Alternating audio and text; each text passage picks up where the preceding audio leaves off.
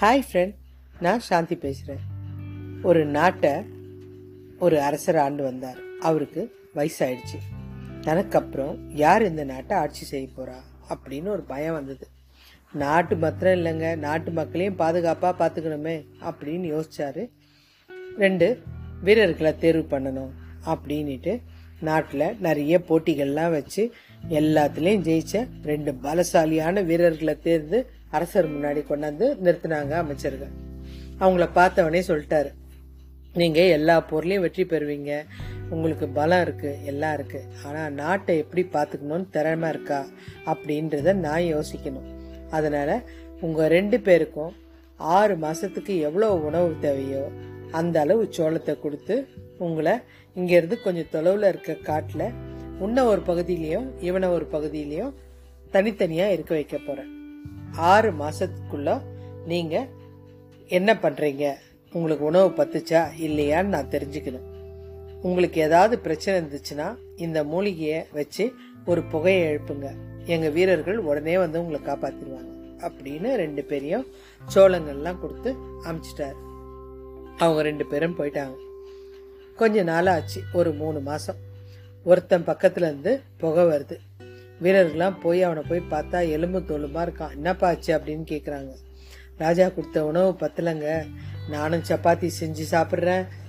க கஞ்சி செஞ்சு குடிக்கிறேன். உணவு பத்தவே மாட்டேங்குது. காலி ஆயிடுச்சு. நான் காலி ஆயிட்டே பத்து நாள் வாழ்ந்திருக்கேன்னா பாருங்க எவ்வளோ பெரிய விஷயம்னு எலும்பு தோலுமா இருந்தான். அரசர்கிட்ட எட்டுமே விட்டாங்க. என்ன பரவாயில்ல அரசே அவன் என்ன பாடுபடுறான்னு தெரில அவன் என்னை விட நல்லா சாப்பிட்றவன் அப்படின்னாரு. அரசர் யோசிச்சார் இவனுங்களுக்கு கொடுத்த உணவே ஒரு சராசரி மனுஷன் சாப்பிட்றத விட ஒரு அரை மடங்கு எக்ஸ்ட்ராவாக தானே கொடுத்தோம் அப்படின்னு யோசிச்சார். சரின்னு விட்டுட்டாரு. இருந்தாலும் உள்ளுக்குள்ள பயம்.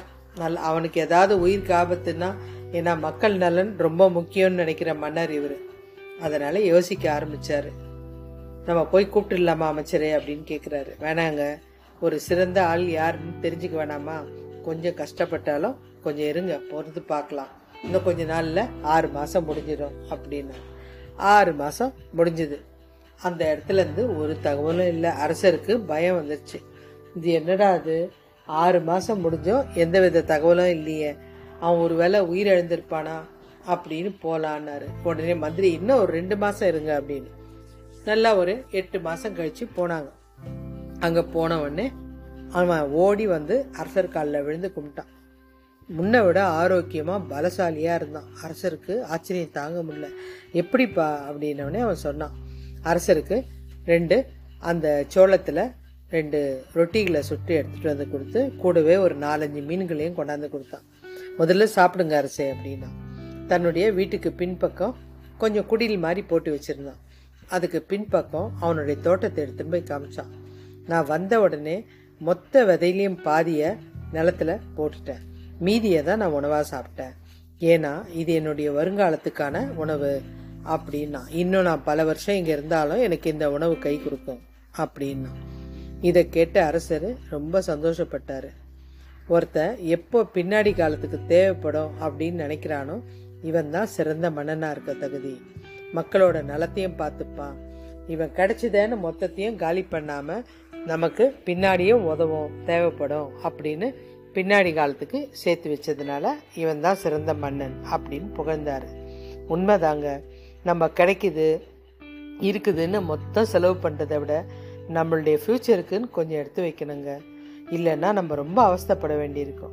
மீண்டும் ஒரு நல்ல தலைப்பில் இணைவோம்.